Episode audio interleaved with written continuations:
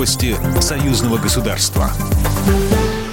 Здравствуйте, в студии Екатерина Шевцова. Беларусь и Россия обсудили вопросы интеграционного взаимодействия. Об этом сообщили в пресс-службе Белорусского внешнеполитического ведомства. Министр иностранных дел Беларуси Владимир Макеев 14 декабря встретился с чрезвычайным и полномочным послом Российской Федерации в Республике Беларусь Дмитрием Мезенцевым, сказали в Министерстве иностранных дел.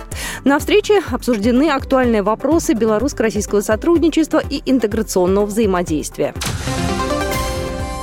На восьмом белорусско-российском молодежном форуме по 30 парламентариев и активистов из России и Беларуси.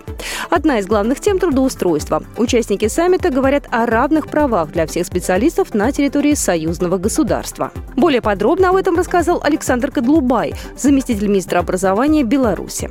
В образовании, в гуманитарной сфере у нас уже ряд проектов есть, у нас признаются документы об образовании.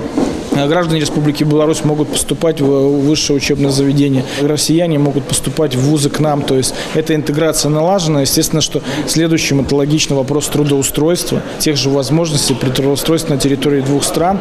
Пообщаться с сегодняшними студентами и завтрашними специалистами на форум приехали министры образования двух стран. Между вузами союзного государства действует соглашение о работе студенческих отрядов. Его планируют расширить. О совместной работе Валерий Фальков, министр науки и высшего образования России.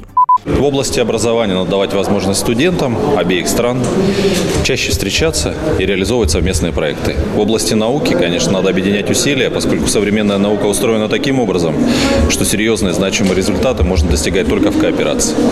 Работа форума продлится до вторника. Его участников ждут мастер-классы по бизнес-планированию и развитию лидерских качеств, а также встречи с депутатами Верхней палаты Белорусского парламента.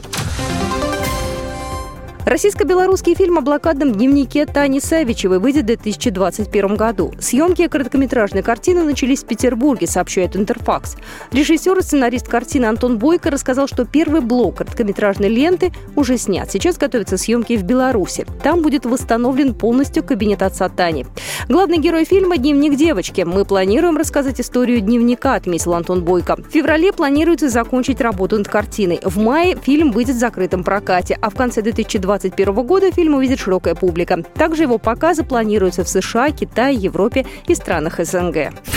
Программа произведена по заказу телерадиовещательной организации Союзного государства. По вопросу размещения рекламы на телеканале «Белрос» звоните по телефону в России 495 637 65 22. В Беларуси плюс 375 44 759 37 76.